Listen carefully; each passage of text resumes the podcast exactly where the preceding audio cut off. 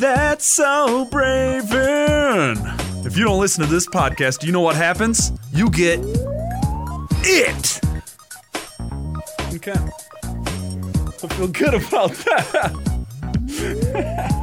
This is Benjamin Raven from That's So Braven, a Court of Nerds podcast. And at the end of the month, it is August. We are heading to Starrcast, an all in weekend in Chicago.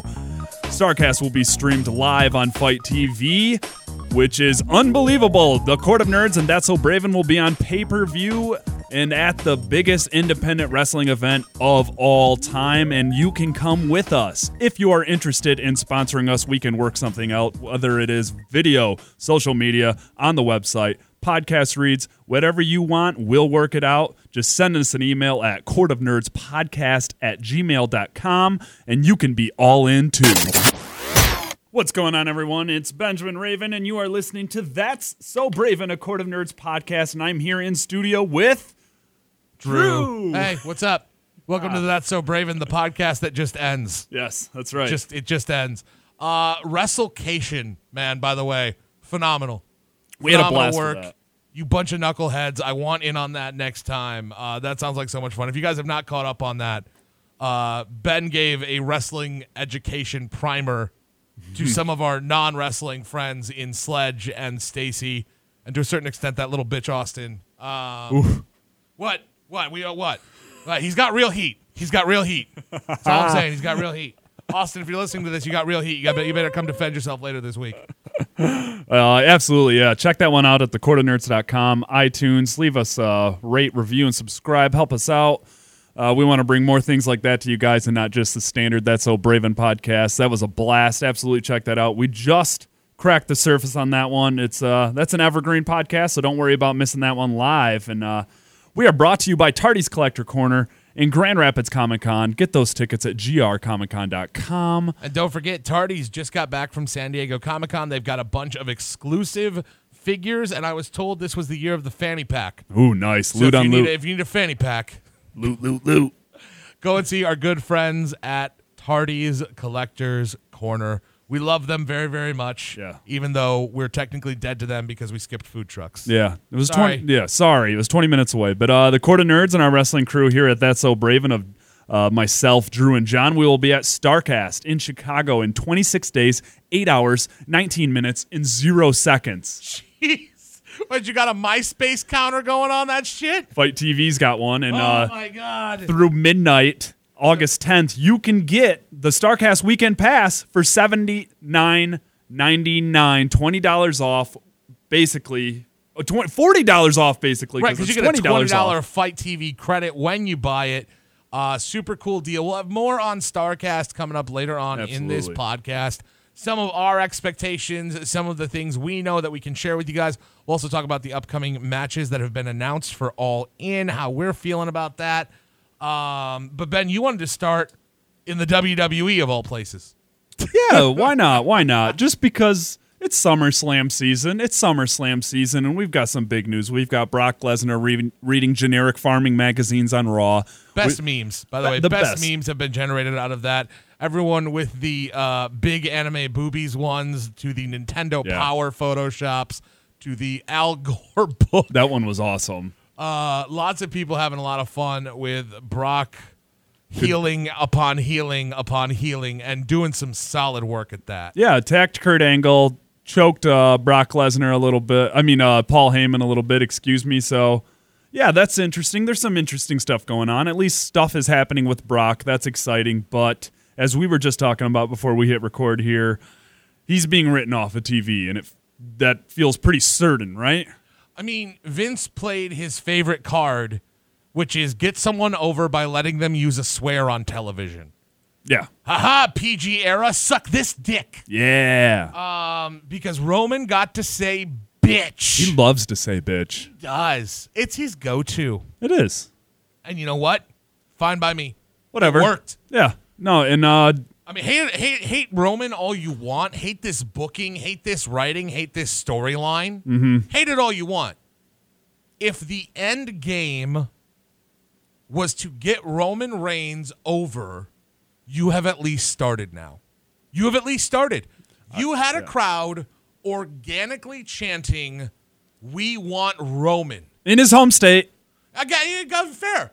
Yeah. In his home state. I just want I'm just I'm not disputing it. I'm just saying that's let's pay attention on it's, Monday. It's a factor. It's a factor. You It have is. to be intelligent enough to know that this is a factor that they did this in Miami for a reason. Yeah. You had Smart. four scheduled Brock Lesnar appearances left, and you burned one, having him sit in the locker room Yep. and be a douche to his only friend left. Advocate only. They are not friends. Right, right. And he established that. He established that. Listen, they did. And again, I love people who can't separate their feelings from the story. Yep. Because they- they're telling a story. Regardless of your feelings, Big Daddy Vince has a story he wants to tell. Yep. And they don't care how much you hate that one of Brock's last appearances, possibly with WWE, was sitting in the locker room establishing that he is not just a bad guy, he's the worst guy. Yeah.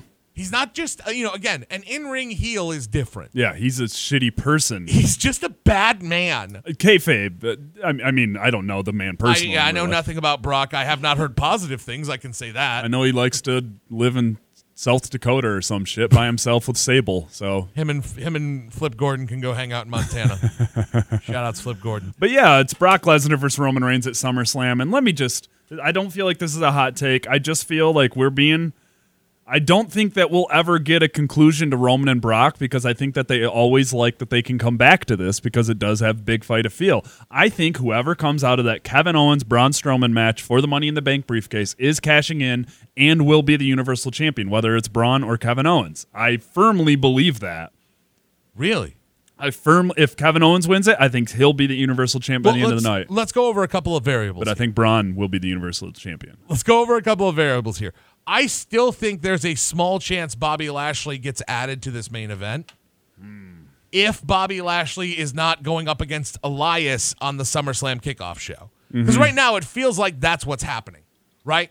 I agree with that. And uh, you know what? And I like Bobby Lashley in the ring. He's a talented guy. He's a talented guy. He's athletic. He looks like a million bucks. But Edge, Adam Copeland Edge, nailed it.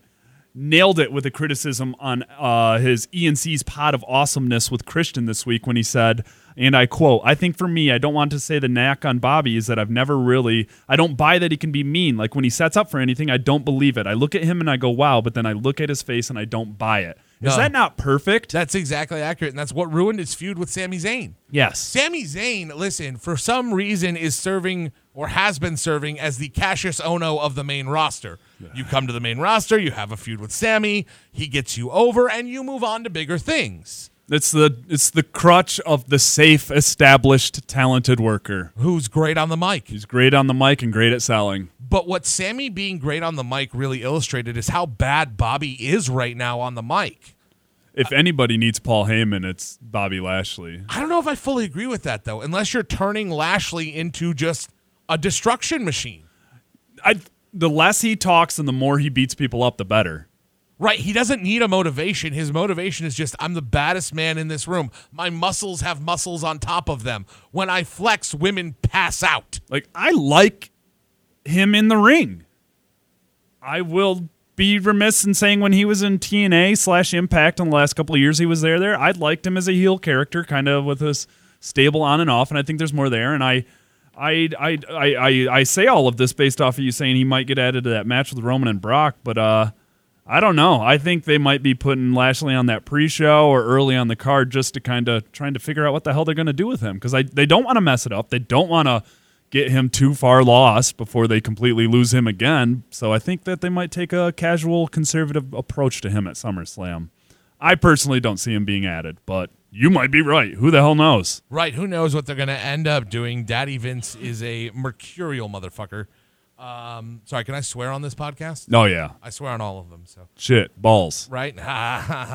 um, but that being said, Brock is now down to three contractual appearances, as far as we know, left with the WWE. The current dirt sheet reports are telling us Brock will appear on the Go Home Raw before SummerSlam. He will appear at SummerSlam, and he will appear on the Raw after SummerSlam, and that will be his final current contractual WWE appearance. Does that not make you think that maybe there's a sliver of chance he retains that damn title?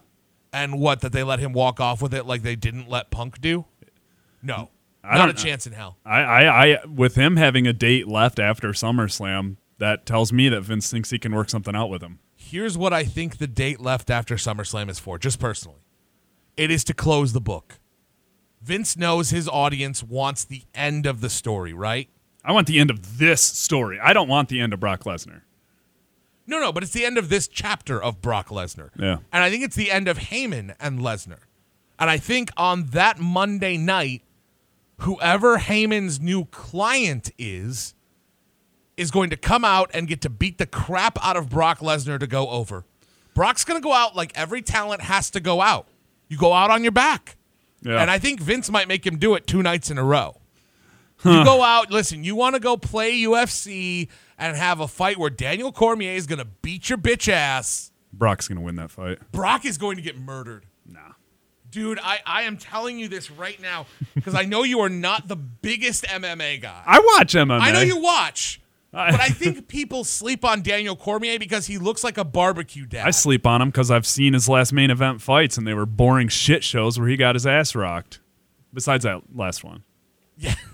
I was going to say, the only guy he's gotten his ass rocked by is a guy who's been juiced as hell.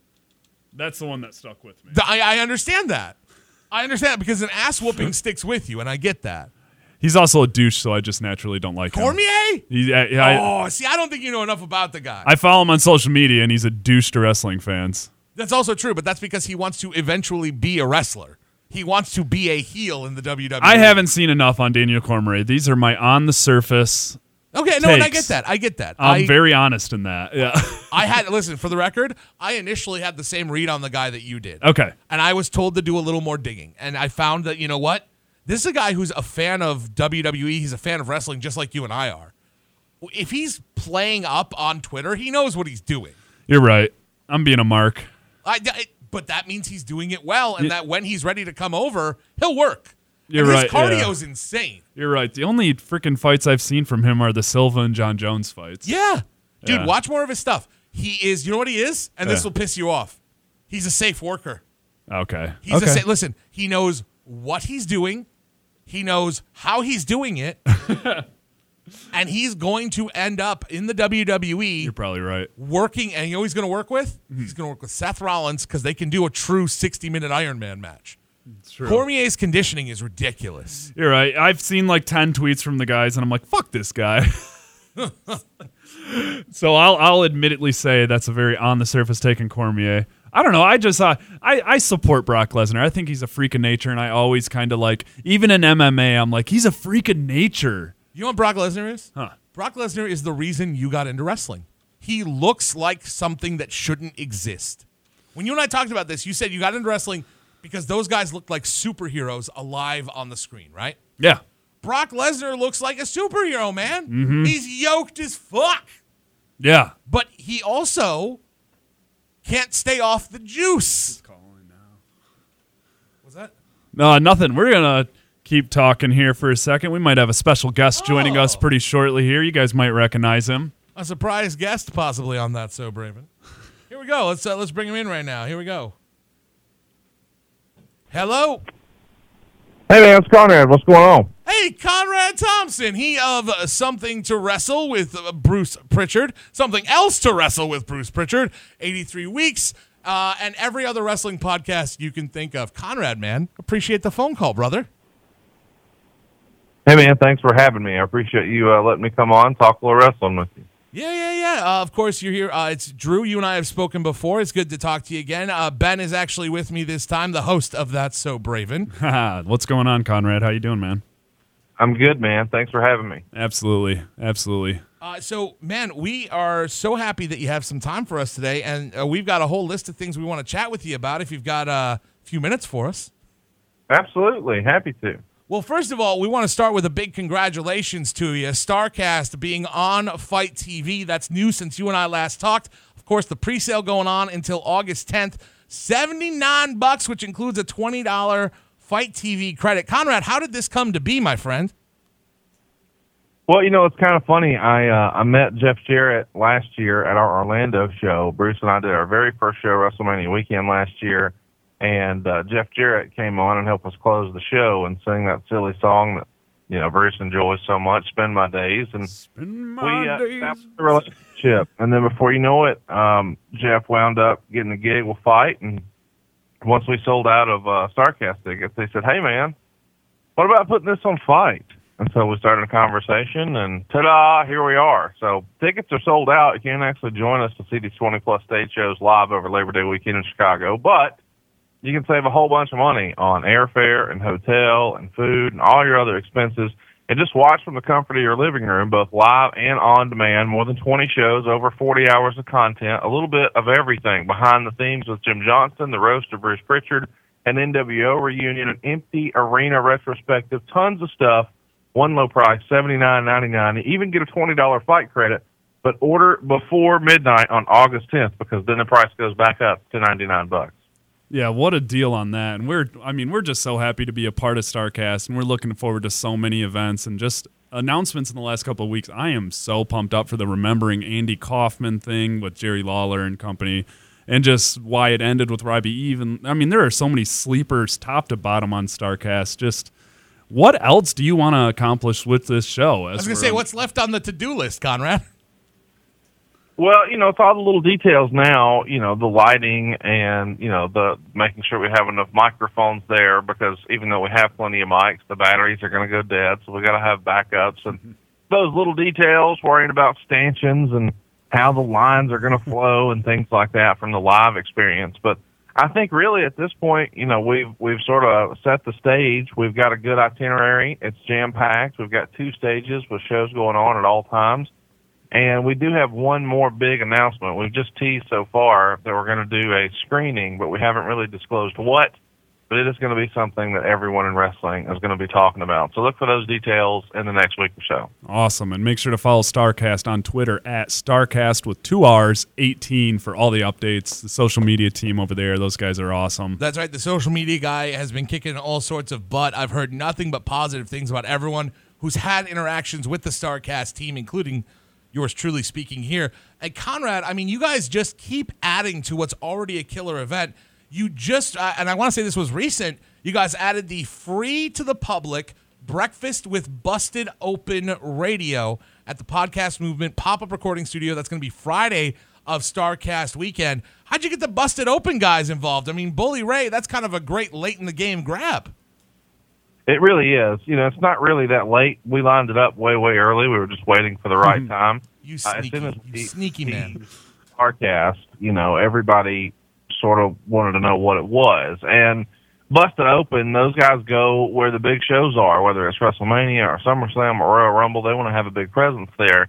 Well, really, I mean, this is the biggest non-WWE event in 20 years. So they wanted to be there, and this felt like a natural opportunity. So I'm friendly with those guys, and they reached out as soon as we made the announcement and said, what if?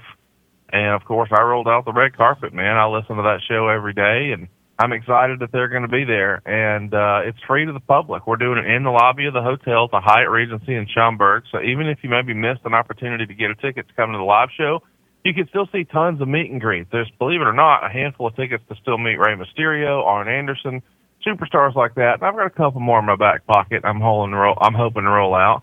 You can still meet all of those guys with a weekend pass, which is just forty nine dollars for four days, and that's going to include a lot of fun, interactive experiences that I can't spill the beans on yet. But busted open, man, that should be great. It's going to be a who's who. Of course, I imagine a lot of the guys from All In are going to want to come over and talk about the show at the very last minute, one last final push for that show.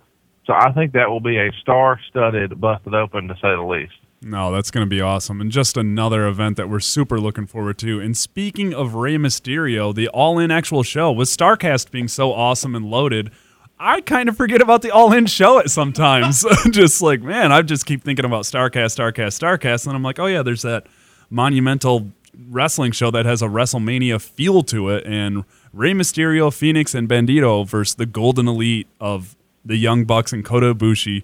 Joey Janela with Penelope Ford versus Hangman Page, Okada versus Marty Scurll, and Nick Aldis for Cody Rhodes for unbelievable 10 pounds of gold, the NW World Heavyweight Championship back on the like mainstream stage. I feel comfortable saying mainstream stage. That's unbelievable. What out of those four matches are you most looking forward to as Conrad the wrestling fan? Cody and Nick Aldis. You know, I'm an old school fan. I grew up, you know, as a, as a huge wrestling fan, and I always sort of lean on what I grew up on. And the idea that there's an opportunity for there to be a Rhodes win an NWA World Title, and I get to be there is just awesome. I mean, it's something that we never really thought we'd get an opportunity to see again. But Billy has helped try to bring the NWA back to prominence, and obviously Cody has become maybe the success story of life after WWE. So it's just really, really exciting to see, and I'm hoping we get to see history made, man. I think he would be the first ever second generation NWA World Champion if I have that right. Yeah, and I mean, Conrad, to speak to that, you're clearly such a big fan of the NWA World title. You were actually at the Ring of Honor show where the NWA World title was on the line with Flip Gordon and Nick Aldis. What was that experience like for you? I mean, shaking hands with Bernard the Business Bear on live ROH TV. Yeah, that was all a happy accident, man. You know, Cody suggested that I come down and meet some of the guys that I hadn't met before prior to Starrcast. I thought that sounded like fun. Nashville's only a couple hours for me, so when they announced the NWA World Title match, I'm like, well, this is two hours away. I'm not missing this. So I went and had an opportunity to meet everybody, and before you know it, TK stuck his nose in my business, and hmm. Bernard, the business bear, and Cody Rhodes came to defend me. So that was pretty cool. Uh, it's so awesome. And uh, you and I are alike. Uh, I'm very excited to see the NWA World Heavyweight title defended with a freaking Rhodes son. Dusty Rhodes' son is fighting for the NWA World Heavyweight Championship, and we get to be there. Like, that's unbelievable. I'm super Yeah, I mean, excited for that. It's just cool that the NWA has a title match that everyone's talking about because that hasn't been the case for so long. You know, there was there was a time where the NWA almost went dark. Of course, they didn't really, but you just didn't hear about it. And now, you know, it's what everybody's talking about. Mission accomplished to those guys. I mean, it couldn't have happened without Billy and, and certainly Dave Lagana, all the work he's put in, you know, with these videos that, you know, they don't need a television property. I don't think that, I mean, I know everybody still thinks that being on TV is the holy grail, but clearly All In has proven you don't have to. I'm not saying those guys aren't TV stars, but they did that through pushing being the elite on YouTube. I mean, they did all of this through social media and YouTube. And so I'm excited that the NWA is sort of following that same path. Conrad, on that note, how much of a kinship do you feel with Cody and the Bucks with the being the elite crew? Because I mean, something to wrestle with took much the same path. This internet thing that just caught on fire. I mean, how much do you guys talk about that? How much of a discussion is it between you guys of, yeah, we all kind of grew what we're doing the same way? Well, I mean, I don't think those guys are huge podcast listeners. I mean, I know Marty listens to the Bruce Show, uh, and I think the Bucks listen to the Eric Bischoff Show of all shows. But like, I don't think Cody is like a big podcast listener. But I do, I do think that he respects that every time he turns around, somebody's talking about it. Because I, you know, I was one of the first podcast hosts that got to interview Cody right after he left the WWE when I was doing the Ric Flair show. So I became familiar with Cody there, and obviously uh, you know, his family is pretty tight with my in-laws. So there's been opportunities for us to, you know, be around. But at the same time, we, we haven't sat down and said, "Oh man, how cool is this?" Uh, we're we're too busy uh, trying to get past this weekend. I mean, obviously, we want this weekend to be a huge success and everybody have the time of their life. But in the end, that's a lot of pressure on us to not just meet but try to exceed expectations. So we're working on it. Now, one of the guys, Conrad, that I have seen you commiserating with a little bit on Twitter is one of Starrcast's, in my mind, headline guests. That's Ron Funches, the Yes. Ron Con Take Japan. What's your relationship with Ron like, or is it just a he's a guest who you're looking forward to seeing a bit more of? You know, Ron has been listening to the Bruce Prichard podcast almost, uh, I would say, since the beginning, and he was one of the first sort of mainstream celebrities who really put us over. And I'll never forget, he sent some sort of tweet that said, "It's weird how everybody in comedy is talking about the Kendrick Lamar album and Bruce Prichard," and I thought that's the coolest thing ever. So. Uh, he followed me on Twitter, and I followed him, and he had a tour coming up, and we just plugged it just uh, because we appreciated the love that he did, and uh, we just became fast friends, mostly internet friends. We've only met each other, I think, twice. Uh, but when I was in LA last year doing the show, he happened to be doing a set out there and invited Bruce and I to be his guest, and he rolled out the red carpet for us, man. He's a funny dude, and we've just become really good social media friends, which I guess is not all that uncommon now in 2018. And we're going to get to spend some time together in Chicago, and then this past week, he joked about wanting to go to Wrestle Kingdom, and I have wanted to go to Japan for wrestling since 1997. But that's not the easiest thing in the world to sell. You know, if you try to tell your person, "Hey, let's take a vacation to Japan," okay, cool. What are we going to do? Watch wrestling. well, oh man, I was gonna say because yeah, sorry. Yeah. Rod's in, so I'm in, and we're going to make it happen, man. We've already looked at hotels, so it's it's definitely going to happen. I would stream that on FITE TV. I'm just putting that out there. I, would I would stream that on FITE TV. Ben, you had something you wanted to bring up. Yeah, no, Ron's one of the funniest people on the planet, so that makes me so happy to see like worlds colliding like that. Uh, we've been big fans of his, but yeah, I was just gonna say your your life. I mean, something else to wrestle and Starrcast felt like it happened for you at the same exact time. Like on a personal level, how the hell are you balancing? Because between something to wrestle, 83 weeks, what happened when? The side job, live Starrcast, shows, live Oh, shows. By the way, I heard you're still a mortgage guy. I mean, it's a good question, Ben Conrad. How do you find the time? That's a great question. It is the biggest challenge in my life for sure. I have to schedule everything, and I have everything through the end of the year and even into January already scheduled and laid out. Uh, but for the most part, I tape all the podcasts on Sundays, and I'll tape Bruce during the week. So, you, Bruce, I used to tape on Thursday nights. Now I try to tape on Monday or Tuesday nights. But everybody else, I tape on Sunday. Even when we had the television show with WWE Network, we would wake up and do it first thing Sunday morning.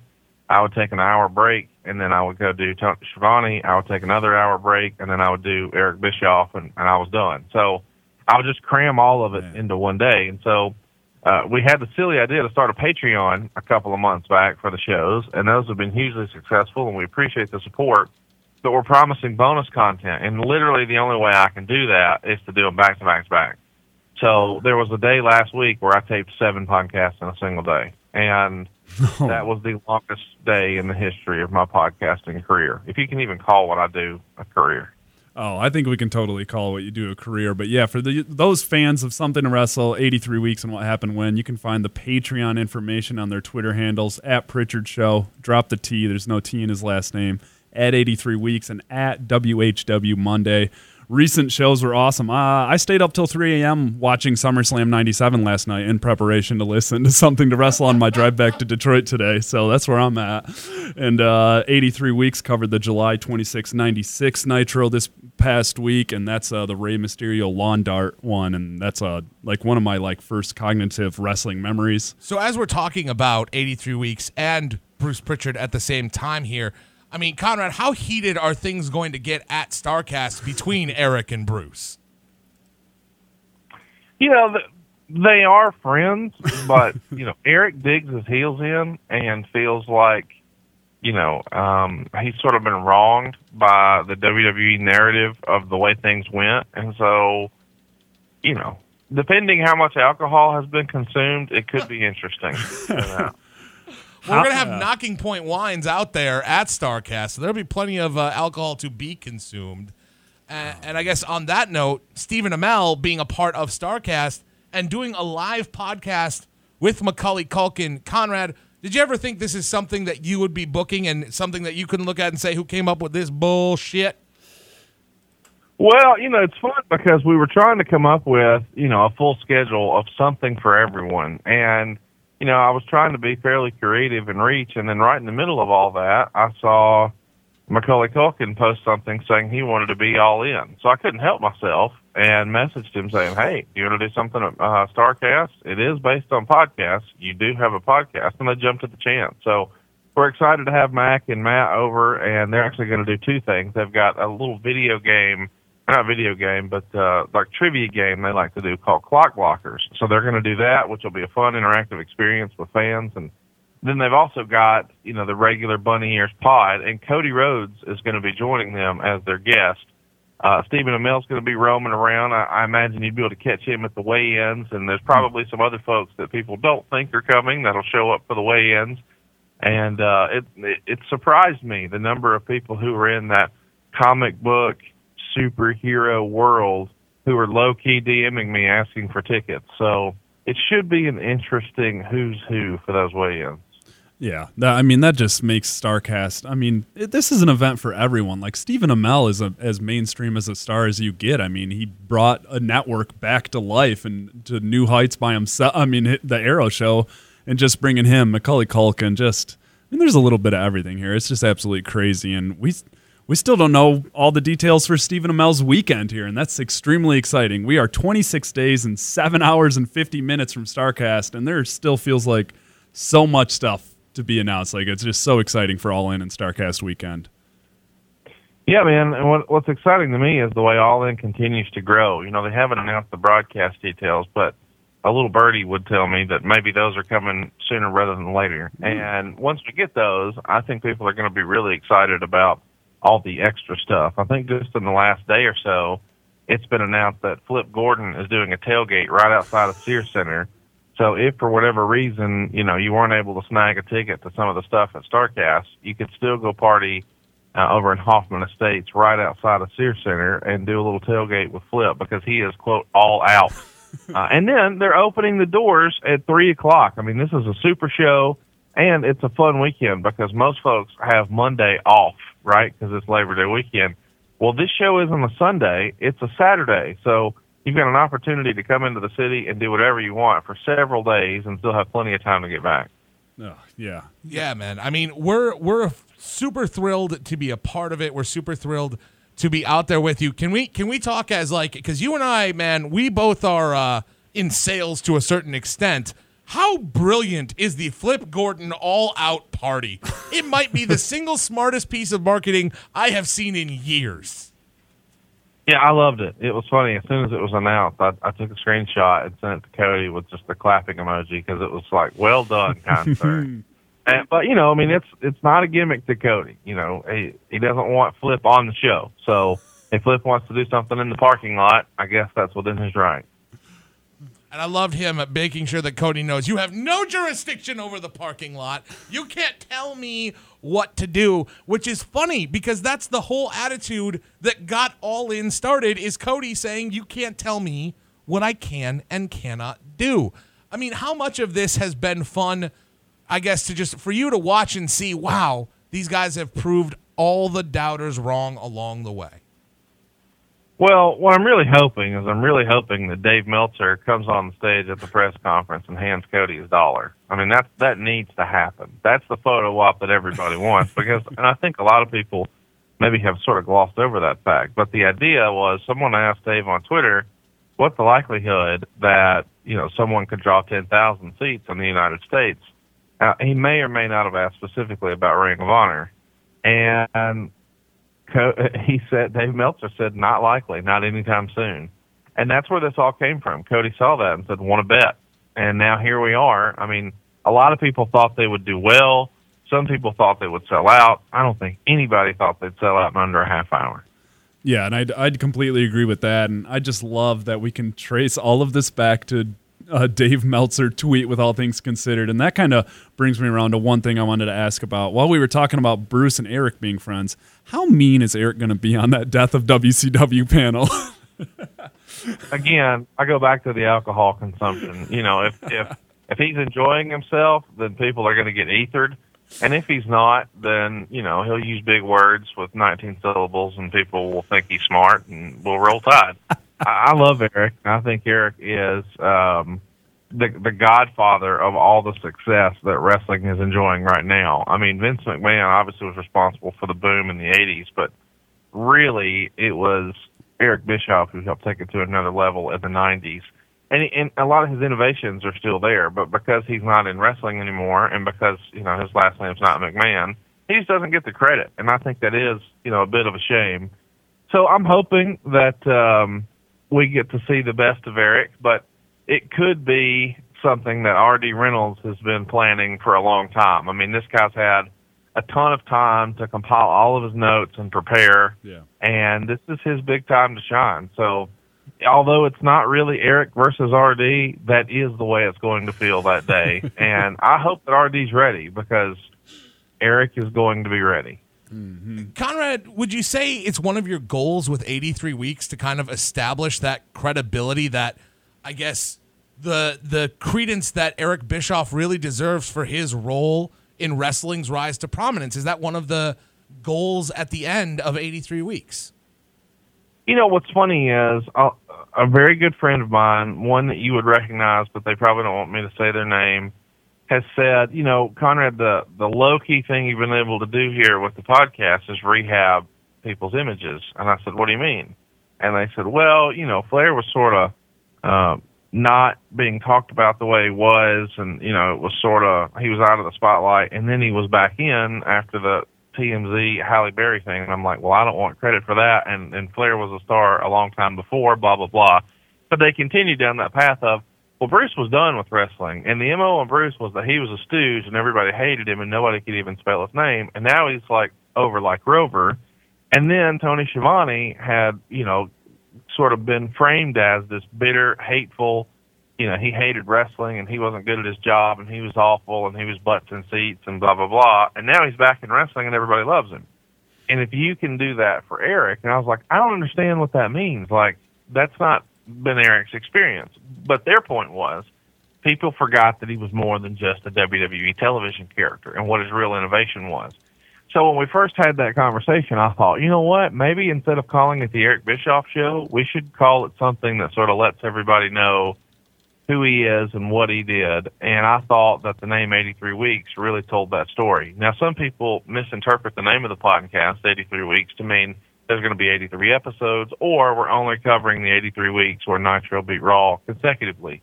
But that's not the case. It's just, it's my way of, uh, you know, I, I'm a hip hop fan. It, to me, that's my forgot about Dre. Hmm. 83 weeks, dude. He, he's the only guy who beat Vince McMahon, not one time, but 83 consecutive times. And beating Vince McMahon 83 times is a big deal, but beating 80 uh, McMahon 83 times in a row is is unbelievable. I mean, he's the first guy to ever get WCW to turn a profit. I mean, he's the guy who turned Hulk Hogan a bad, uh, into a bad guy. He created the NWO. Goldberg happened on his watch. There's so many of those innovations, and even guys like Eddie Guerrero and Chris Benoit and Rey Mysterio and Chris Jericho.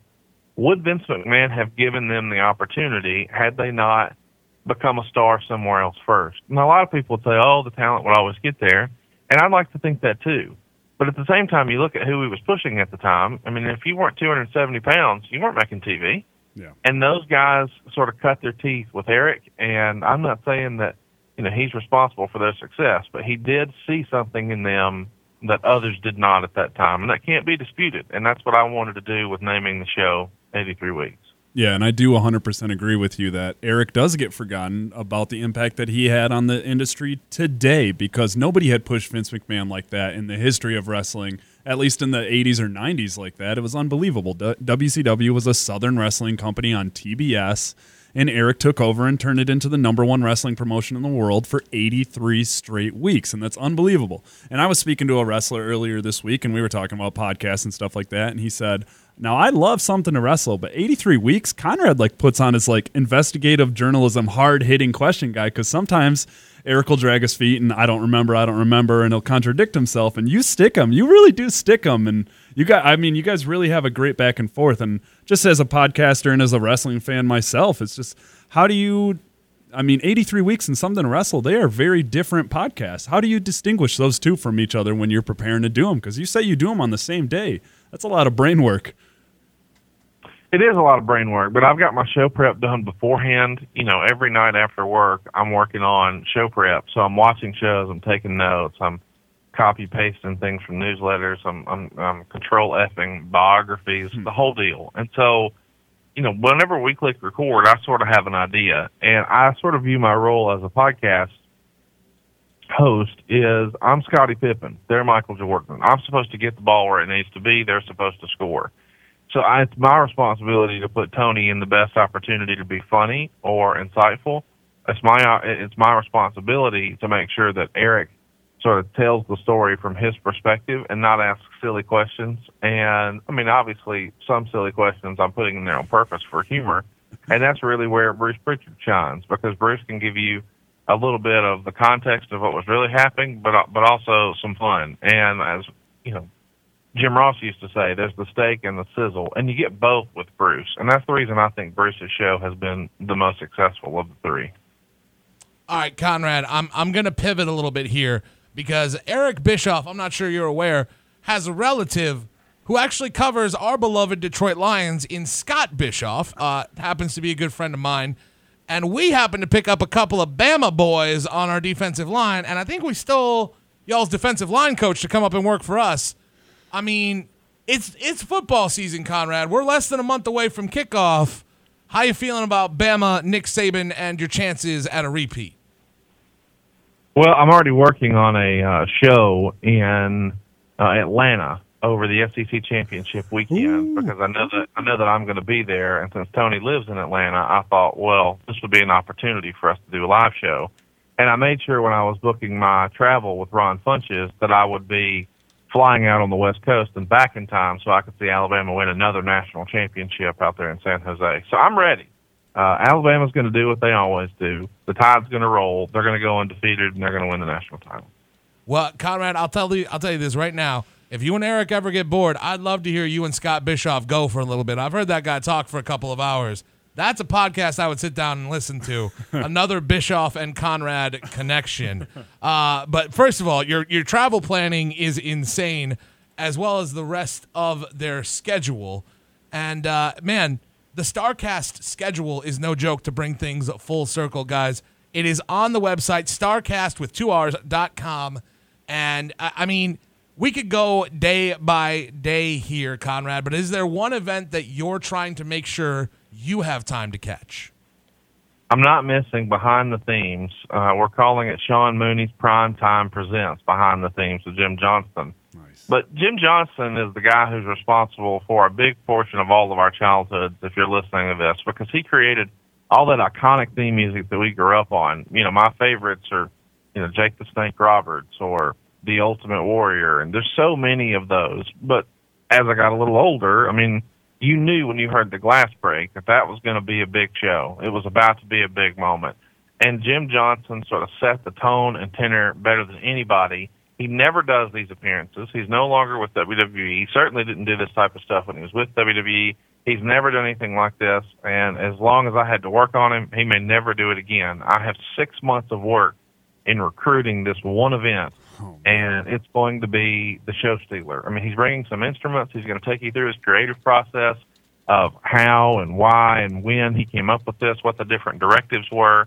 And this is a guy who was there. You got to remember, you know, from the early WrestleManias all the way up until the last couple of years. So you're saying 30 years worth of stories, and uh, you know that he worked hand in hand with Vince McMahon and Kevin Dunn and all the different superstars on on really character development because so much of what we associate with these characters is the music. Like when when I think of the Ultimate Warrior, the music is is top three. One of the things I think of. Same with Stone Cold Steve Austin and Jake the Snake Roberts and on and on and on. And he was the guy who created all of that. And I just think that's fascinating. And who knows if we'll ever get to see anything like that again.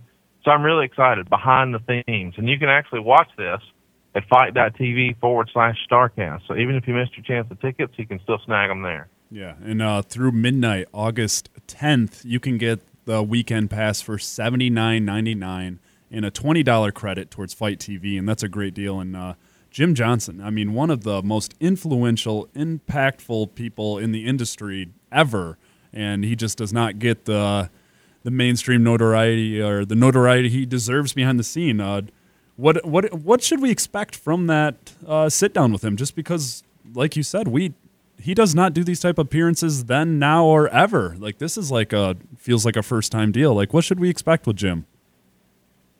You know, I think if you want a good uh, sense, you could go listen to his episode that he did with Sean Mooney. Of course, he's been friends with Sean for a long time, and he did an appearance on Sean's podcast and he talked to you a little bit about it, but this will be your first opportunity to see it in real life, but at the same time get to ask questions. And just the, the interactive experience here to me is going to be second to none.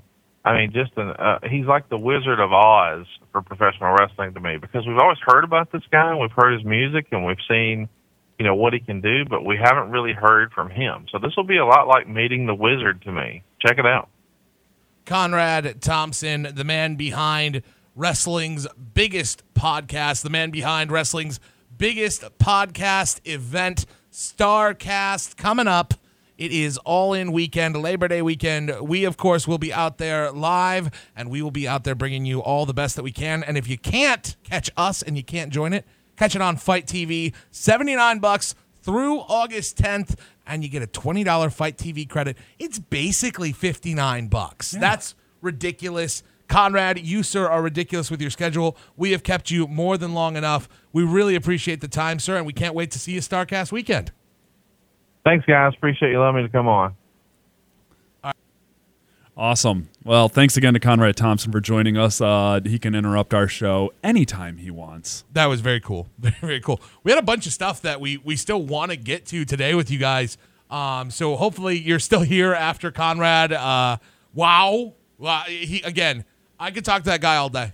Yeah, I I, can talk to that yeah. guy all day, but I also know there are a lot of other people who want to talk to him all day. We don't want to monopolize the man's time. And here's the thing: I don't think Conrad realizes how cool he is to wrestling fans like me, the deep, deep cut guys. Uh, Yeah. Con, like he's like he was saying, Bruce Prichard, uh, Eric Bischoff has always maintained. I mean, he doesn't get the level of uh, notoriety that he should, but Bruce Prichard and Tony Schiavone, those guys were not heard of three or four years ago. I mean, Bruce was known as the guy who got fired by Stephanie McMahon for bringing a gun to WWE, and they did a goddamn podcast explaining that story, why Bruce was fired.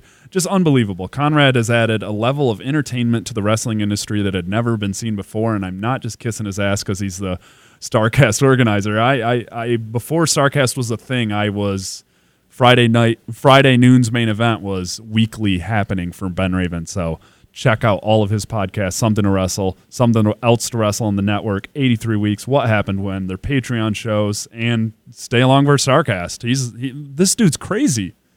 He's nuts. Absolutely nuts. Conrad Thompson, one of the best in the business and one of the nicest guys you'll ever have the chance to speak with. Uh, again, if you guys cannot make it out to Starrcast weekend, we highly recommend buying the FITE TV package and get the pre-sale now. Don't wait. Don't do like I do with every UFC pay-per-view that I eventually end up paying for and wait till the last second to buy the damn thing. Order it now. The fight weekend pass only 79 bucks until August 10th. All right, let's get back into some of this WWE bullshit. I think we were finishing up Brock we're, talk. done- we're done with Brock. We're going to We're move done. on from fucking Brock We're done. now. Um, Aleister Black, oh boy, the uh, Dutch destroyer, the man of one move. Well, hey, you watch your mouth. I'm mouth. just being a dick. I'm being Wow. a dick. Well- Like, well, first of all, if you've listened to this podcast, it took me a minute to get over on Aleister Black. but you did. I did.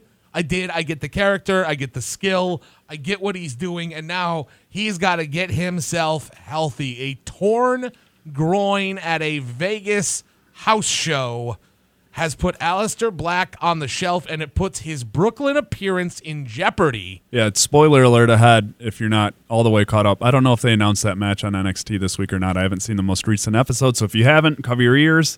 The triple threat match at NXT Takeover Brooklyn 4, uh, triple threat Ciampa, Gargano, and Black might be in jeopardy on the black portion of that. Torn groin, you usually don't require from torn groin surgery in three weeks. Right. The estimate is three weeks. It's usually closer to five um, before you're all the way back. Uh, I I don't think Aleister Black is going to be back for Brooklyn. So if you're NXT, Ben, how do you fix this? I mean, you need to find a way to not have this just be a one-on-one traditional match. The triple threat already throws the DQs out the window, but you've done last what they did last man standing. Did Yeah. they do that? I got a I got a prediction here, and I think whether Aleister, I think whether he's uh, able to compete or not, I think he walks out to that match, and maybe they put him on the shelf in that match. He gets hurt, storyline Right in the match. They put him through the table early. Gargano and Ciampa do some DIY throwback action on him, which would pop the crowd, and then they beat the living shit out of each other. That way, you can still give the fans what you advertised. You Still keep Aleister Black. rules, yeah. Like, don't run. Just take these bumps and go to the back. Like, Take the hits. We'll put you on a stretcher and wheel you back there. And if you want an example of this, go look SummerSlam 2000. Uh, Kurt Angle got real life or knocked out in that match, and basically, yeah, whatever. It was a triple threat match that turned on to one on one because of a real life injury. So there we go. Uh, easy peasy lemon squeezy fix right there. A fix that is not going to be as easy, and one that Ben and I are likely going to fight about right here. good. Um, there are there nice. are two massive NXT tag teams that have struggled since making the main roster, and both happen to currently reside on Monday Night Raw. What the Ascension and uh, just kidding. And Breezango? No, no, that is not who I'm referring to. Also, remember when the Ascension were NXT Tag Team Champs? No. Uh, we're talking about the authors of Pain and FTR, the revival. Uh, mean, now, yeah, both t- both guys. are both are Ben marks the fuck out for them tag teams. They're old school throwback tag teams that add something new to WWE that they haven't had in years. They're tag teams. These are tag team guys. These aren't tag teams of people, oh, when are they going to break up and go on singles feuds? No, these are fucking tag teams through and through. Right. The Revival is as old school tag team as it gets, and you need that on your roster. It's so important. Those guys can have a solid match with anyone. They can sell, they can talk. AOP, those guys don't come around every once in a while. Blood relatives, beasts, absolute beasts who have grown so quickly and adapted to the industry. I saw them at NXT Takeover Toronto a couple years ago against TM61, and they were greener than shit, but still put on a show. And to see how far they've come since then, and to see them flop on the main roster is such a massive disappointment. And I think we all expected Ellering not to follow them on the road full time, but I don't think we expected it to have this much of a dirty diarrhea booking. effect. Yeah. Now, here is the problem for me, and this is something that you and I talked about before AOP went up, is that those big boys are bad in the ring, but they're bad on the mic. They they don't they do not talk well, and, and it is not a shot at them personally. It's No. just delivering a wrestling promo is a different beast than doing just about any other sort of talking. You you have to speak to someone without them being in front of you. You have to talk trash without really getting vulgar or personal, and you have to talk trash about a, a character that isn't the person that you know. And while AOP seem to have a mean streak in the ring, they have yet to find that appropriate mean streak other than we are big, we are angry, and we are going to crush you. We already got a guy doing that over on SmackDown, boys. You mm-hmm. need a new angle. And I think part of what they should have been leaning on is a lot of what they leaned on with Ellering is just feed us opponents, we'll destroy whoever, bring them to us. But then you actually have to do it. You have to actually put them over. Yeah. And, And yeah. it doesn't seem like Vince is ready to do that until they're ready to work the mic better. Let's get into our heated argument right now. All right, let's do it. Because do I it. I will never say that mic work doesn't matter. Oh my god, I agree with you that it's basically 50% of the industry. You need to be able to talk. But when you are blood relative monsters who like are real life monsters who have a high impact moveset like that and who got over by not talking and murdering people, just keep doing that. I don't need to hear them cut a promo. I don't need to see them have 12 minute matches on Raw. I want to see them have three minute matches on Raw, have some old white guy talk for them, and then they leave. I understand what you, I, I That's how they got over. Yeah, You no, do no. what got them over. I, I get that. And that would work if Trips was booking the main roster. But he's not. And, and it looks like Vince. And I'm going to point two things out to you, okay? One, currently the most over tag team on Monday Night Raw, The revival. the B team. Boo. Shut up. They're the most over, and you fucking know it. You fucking know it. They're over because it's a gimmick. 'Cause it's a good gimmick. Gimmick, gimmick. Yeah, but it's a good gimmick, and I it know. works. I like both those guys in the ring. Too. And here's the thing those are two legacy guys. I Now, they it. may not be blood relatives of one another, but they are blood relatives of something more important. Oh, I, I agree. business. I agree. Okay? But here's what I'm going to tell you because, and you know this, I am not a big The Revival guy. I'm not. Uh, I like them, I understand them, and I get them. But what they have done that is putting them directly into the tag team title picture one, they talk better than just about anyone else in the tag team division on that Monday Night Raw roster. Literally, outside of Titus O'Neil, they are the best mic workers. The B team are not great on the mic. They are fun with their gimmick, but when they have to talk organically, it's uncomfortable. Yeah, when they're sidekicks. Hardy and Wyatt, it's a shtick. Yeah. Repeat the same phrases over and over. The revival are doing actual work. The problem for the revival, and I say this with love and respect to some extent, is they are not full sized humans. you put them in the ring with the B team and the Deleters of Worlds, and they looked very out of place. And I'm sure that's something that Vince, sitting in Gorilla, looked at when those two jumped in the ring with the B team and the Deleters of Worlds. you could clearly tell that one of these things was not like the other. But do you know what made them belong, Ben? They held their own on the mic and then they were able to hold their own in the ring. Yeah. The other thing they do that authors of pain do not do yet. The revival works it on social media harder than just about anyone else. Well, the, re- the revival. The revival is working the entire angle. And in 2018, that's what you have to do because God bless you and God bless Conrad for that matter. This ain't the 80s anymore, and it's not the 90s either. You need some of that though. You do. You need some of it, but you also need some of the other aspects that authors of pain haven't embraced yet. Mustafa Ali got himself over on 205 Live by making incredible social media videos. Now he's shirtless and even more over. He's so over. Mustafa Ali is the most over. I love that guy. I mean, the, revival. The revival. We'll the, stick, let's stick on the revival.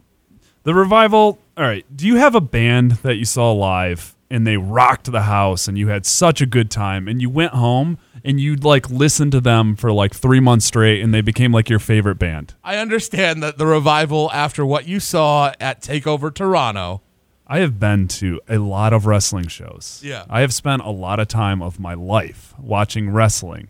What the revival and DIY did in the ring that night at NXT Takeover Toronto cannot be taken lighted. Those those guys are not those guys were nowhere close to being household names. Those guys were not your NXT. I mean, Ciampa and Gargano had their indie reputation, but the revival were the revival. They were an old school tag team that looked like the oldest guys in NXT, but were doing it like they were freaking working like like Jim Cornette. Jim Cornette was right in their freaking stuff. Like that's how old school they are. They it just works. They work because they are the only thing like themselves in WWE today. And what they did that night will always support me because I'm just like, okay, they can do it with anyone. They can do it with anyone. They can do medium risk moves, even though they're flips, no fists, and stuff like that. But I, I, I they, they are what I think of when I think of tag team wrestling. And the same can be said for AOP because I grew up in the '90s. Big monsters crush. No, and I get that. I, I get Ben. I get it. I understand where you're coming from. But again, I think what you're not taking into account is look, big monster crush in the ring, absolutely. Then you needed to get Ellering to come with them. Big monster crush in the ring, I get it. But also be a big monster crushing stuff on your social media page, on Twitter, on Facebook, on Instagram. The problem to me with AOP Carry yourself like an independent contractor. Thank you. Because you are. That's how WWE is paying you. You're being treated like an independent contractor, except you have an exclusive deal that pays you X amount of dollars. Go Zelina Vega. Get a manager that handles your social media. Find she something. is Yeah. Almas's social media manager. Yep. And she's awesome at what she's doing. Listen, even even better, do you know what I think would be a great bit for AOP? Hire a James Ellsworth. Not exactly James, but a nerd who runs saying, your yeah. social media who goes, um, guys, it's time for a Twitter update. No! Mike Rome or whatever. No! Like- and they never learn his name. They just call him boy or son or degrade him in every way possible, Can, right? can that what human garbage disposal Jonathan Coachman does in WWE now? I don't want to talk about Coachman. He's not on the fucking rundown. I don't want to talk about Coachman. I don't fucking talk about him. Now you've derailed me. We're not doing this anymore. I'm moving on. Now I'm angry. You've upset me. Um. All right. Things that uh things that are upsetting. Well, I you know we already talked Starrcast with Conrad Thompson. That was on the rundown for today. Uh, if you guys want to rewind and listen to that again, I probably will. Um, instead of listening to Ben jerk his dick off over authors of pain for five minutes. Hey man, Hey, hey, hey! I let you do it. the I let it wrestling happen. industry needs people like me. said every guy with a Twitter account. Uh, you guys don't. You guys don't know what to like. I'll tell you. I- listen to me. I'm Ben Raven. I'll tell you what to like. I'll tell you what's good wrestling and what's not. Motherfuckers. Oh no, I'm just Detroit. It's a gimmick. Ah, I forgot to ask Conrad about ICP. Yeah, I know. I forgot it. about that too. Fuck. we'll just it. have to have him on again. Ah, I guess we'll have to. Or we'll have ICP on. Who knows? Hmm. Got to drink some Faygo. We need Faygo at Starrcast, by the way. Whoop. Yeah, when listen, Faygo, get at us. yeah, I'll reach out to them. Yeah, if you want to come with us to Starrcast and be all in, hit us up at the Court of Nerds Oh no, sorry. Court of Nerds Podcast at gmail.com. Court of Nerds Podcast at gmail.com. If you wanna if you wanna fuck with us for Starrcast weekend, we will make I what I'm gonna consider a really cool announcement at the end of today's podcast, by the way. Cool announcement at the end of today's podcast. Were you announcing that? Yeah, I'm gonna announce it. Why the fuck not? Let me send you what I wrote up then. Uh, well, I mean, it'll be officially announced tomorrow. That's so maybe brave I don't know. Maybe we'll, we'll hold on to this podcast for a day and put it out after that press release comes out. Yeah. Yeah, how's this? Look for the fucking press release. Yeah, we're gonna, just we're look gonna for do a fucking press release We'll put this shit out today. like adults and shit. Adults and shit. Anyways, uh, Where are we going? no, we're going to talk about All In. We're going to talk about the matches for All In right now. We talked about it a little bit with Conrad, how he's super hype for the NWA World Championship match, Cody Rhodes and Nick Aldis. We only currently have three other confirmed matches from what looks like it's going to end up being a five hour card. So if you already weren't watching Being the Elite every week, you better get on it because that's where they're announcing matches. Uh, and then, you know, but you've got, let's talk about the three other matches, Ben. Please. Well, Let's talk about one that we discussed a little bit with Conrad, the six man tag Yo. that is going to be the Bucks and Kota, the Golden Elite, versus essentially what I, what I'm going to call Lucha Elite. I mean, Rey Mysterio, Fenix, And Bandido. and Bandido, who was Nick Jackson's personal pick for All In. It sounds like all the guys got kind of like one sweetheart pick to put in, like this is who I want. Mm-hmm. And it sounds like Cody's was MJF, which is fantastic. which is fantastic. Nick's was Bandido. I'm curious who Matt wanted for All In. I hope it was Joey Janela. It sound it seems like Joey Janela would be the kind of guy Matt would be like, no, this is a dude we want to hitch our wagon to. But I mean, you've got that match. I think that has a lot to do, and, and stop me if you if you think I'm wrong here, with the Bucks wanting to work a lucha style match. I, I'm not going to disagree with you. I, because I mean these guys fit their style. I think I think it's the opportunity of this is our show. I want to be in the ring with somebody that I won't have a lot of more opportunities to get in the ring with. And that's Rey Mysterio. The Young Bucks, we're going to see the Young Bucks in the ring on a main major major major major major stage with Rey Mysterio. Oh yeah, and we're going to see Rey Mysterio and Kota Ibushi. Like this is going to be a do something crazy match. Can I be honest with you?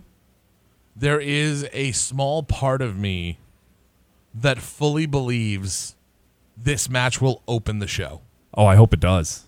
New Japan style, open with your crazy tag. New Japan open with crazy tag, and I think a lot of it has to do with that the Bucks want to be out there, and they talked about it in the video with with uh, that they're doing on Cody's YouTube channel, the All In All Us, Yeah. about how there are a lot of matches on the card they want to be out there watching. Oh yeah. Uh, Now, I can't help but believe Flip Gordon is going to somehow get involved in the NWA World Title match, but I don't think we'll get a dirty finish. We have con- I, uh, we have conspiracy theories galore. We have many conspiracy theories about who will be in the Bernard the Business Bear suit. Uh, maybe we'll get into some of those with our buddy Joey later on this week. We do a big podcast to get ready for SummerSlam It'll be clobbering time. and look ahead to all. You're fucking nuts. Yeah, I think you're fucking insane. I'm sorry. uh, to everyone, I'll just put it out there. Anyone who thinks CM Punk is showing up at Starrcast, I think y'all are fucking nuts. I think it's ha- if it's ever going to happen, it's happening this weekend. That Uh, weekend. Starrcast All In, of course. Chicago. CM Punk doing a signing at Pro Wrestling Tees. Is that the Friday before All In, or is that the Saturday of All In? Either way, it's sold the fuck out, so don't worry about trying to get to it. Uh, let's get into some of these other All In matches, though, because I think you know clearly our pants are tinted for the uh, Lucha Bucks match. Yeah, absolutely. That's going to be just pure unadulterated fun. We've known about Rhodes and all this for months. They've kind of tried to toy with us that maybe we won't do it. No, we knew you were fucking doing it. I mean, nice try, but I appreciate it. It's going to be an old school slobber knocker. I'm excited to see it. It's one I kind of wish that good old JR was on the broadcast team for. Oh yeah, Nick Aldis, and people for people don't realize that Nick Aldis has been around the industry for a very long time. Uh, a very talented worker. This is going to be an old school, old school match, and uh, I just I, like Conrad and I were gushing about. The NWA World Heavyweight Championship is being defended not only at with Cody Rhodes going for it, but on a Cody Rhodes booked show. Like just uh uh, uh, the the dusty influence and this Cody just carving his own path. Just he uh, he, he and the Bucks and Cody Rhodes they have changed professional wrestling. YouTube channels, social media, promotion, booking, life post WWE, life in your prime post WWE. You can still make more money and do more things. And just this Aldis and Rhodes match is the culmination of it. And coming out of it, we've got a built in feud with Flip Gordon. So that's going to be nuts. Uh, Marty Scurll and Okada. Weird. Isn't he a light uh, light heavyweight? He's a junior. Junior heavyweight. He was a Excuse junior. me. He just competed, I believe, in Best of Super Juniors. I just loved how that was Okada on being the elite this week. Wait, isn't that guy a junior heavyweight? Yeah. And so that's going to be an interesting match. I, I think we're going to see a lot of the chain wrestling that Marty is so well known for. And I think Okada is going to be a fun opponent. I think we'll get a lot more comedy elements in this match than people are expecting. I will be honest with you. I think they're going to let Marty's personality work up against Okada's straight man. Yeah. And I think you couldn't ask for a better straight man than Okada. this is one of those matches that could steal the show. It could. It, it literally could. But another one that I think has more show stopping, show stealing potential is the bad boy, arguably the runaway star of Dojo Pro on Amazon Prime, Yeah. was Joey Janela. Yeah. Joey And- Janela and Hangman Page. Hangman Page, whose star has risen so rapidly, mm-hmm. featured piece on ESPN. Guy is getting all kinds of accolades. Even though he is getting his ass whooped for the most part in the G1, people are still calling it a win for him as he's having a relatively good showing, just not getting a lot of wins. I, I think this could be one of those matches, depending on what the the stipulation, because I think this is going to be a stipulation match. I, I would say I'm fairly confident we're going to get either a hardcore or a no DQ or a falls count anywhere. We're going to get something. And it's- there is yeah. no fucking way Joey Janela and Hangman Page, who did a tacks spot with Punishment Martinez, there's no way these two guys are having a straight match. Especially with the angle of Adam Page becoming gradually more and more unhinged Yeah. on being the elite. Something's going to break, something's going to give. And I think we could see another Joey added to this match, as in the ghost of Joey Ryan, which would add a whole other, uh, well, to be blunt about it, a whole other dick wrinkle to this whole thing. That's right.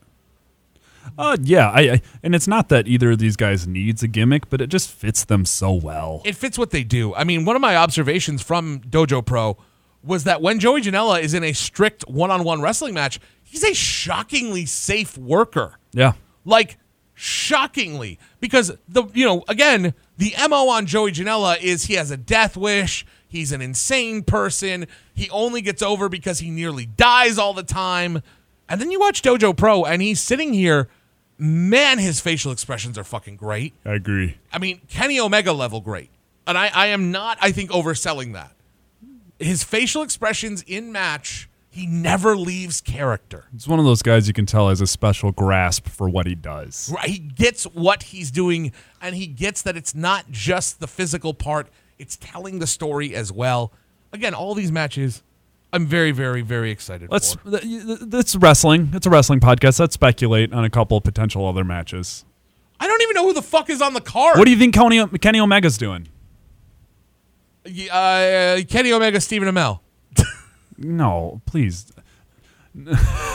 Look, man, fuck you. I told you I can barely remember. I'm The- just Hold joking. on. I know. The Bucks can barely remember who's booked for this fucking Oh, show. I'm not anymore. doubting it. I can't either. I'm going to the nerds.com to look at it real Yeah, quick. I mean the lineup for this thing is bonkers, and for some reason they keep adding people to it.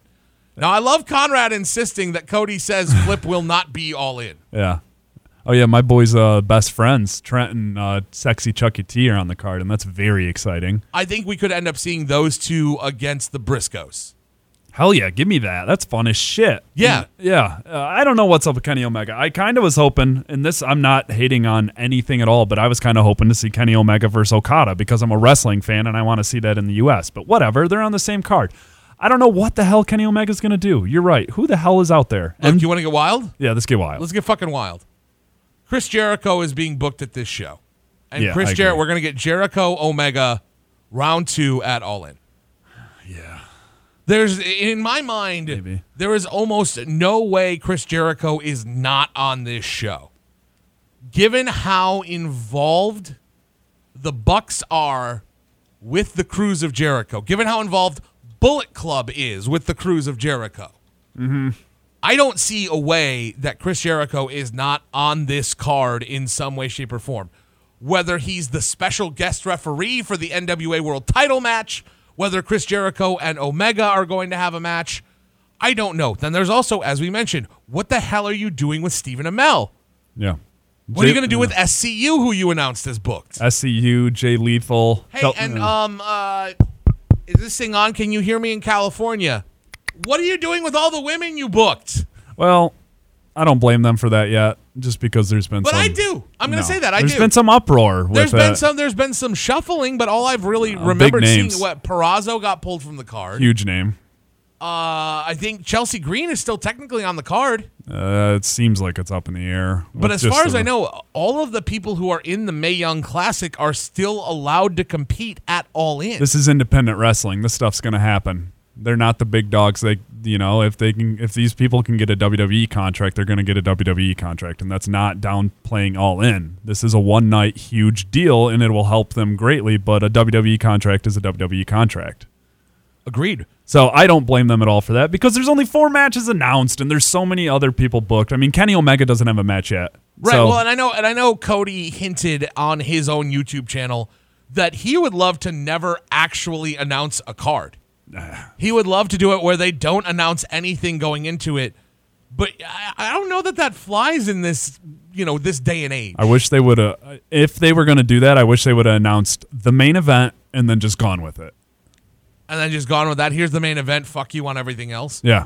But what if the main event, and I think you and I agree, it will be the main event at the end of the night. The main event is Cody Rhodes and Nick Aldis. I don't think so. I, I think it is. I think Kenny Omega's the main event. If it's Kenny Omega, Chris Jericho, that's the main event. If it think- is Kenny Omega, Chris Jericho, that is the main event. Yeah, you're right. I, just because it's like, it's not- yeah, I don't know. Yeah, I, th- I think Kenny Omega's the main event, and I will stand on that regardless of who he's facing. Regardless of who he's facing, Kenny Omega is your main event. Yes. Even if we just end up getting like Kenny Omega and a last second Flip Gordon. No. Okay, see that, but that's where I'm at with it. Yeah. That's where I'm at with this card All right, because yeah. you don't know I'm not sure then. who's left for Kenny to fight. Yeah, because I kind of my early predictions was Golden Lovers versus the Young Bucks, and I thought that would have been a great main event, or it could have been the Bucks and Cody versus Kenny and Kota and somebody else. But whatever, there's still so much to be booked. I mean, it's hard to, like you said, MJF is out there, Joey Janela's out there, SCU's out there, Stephen Amell's out there, Kenny Omega's out there.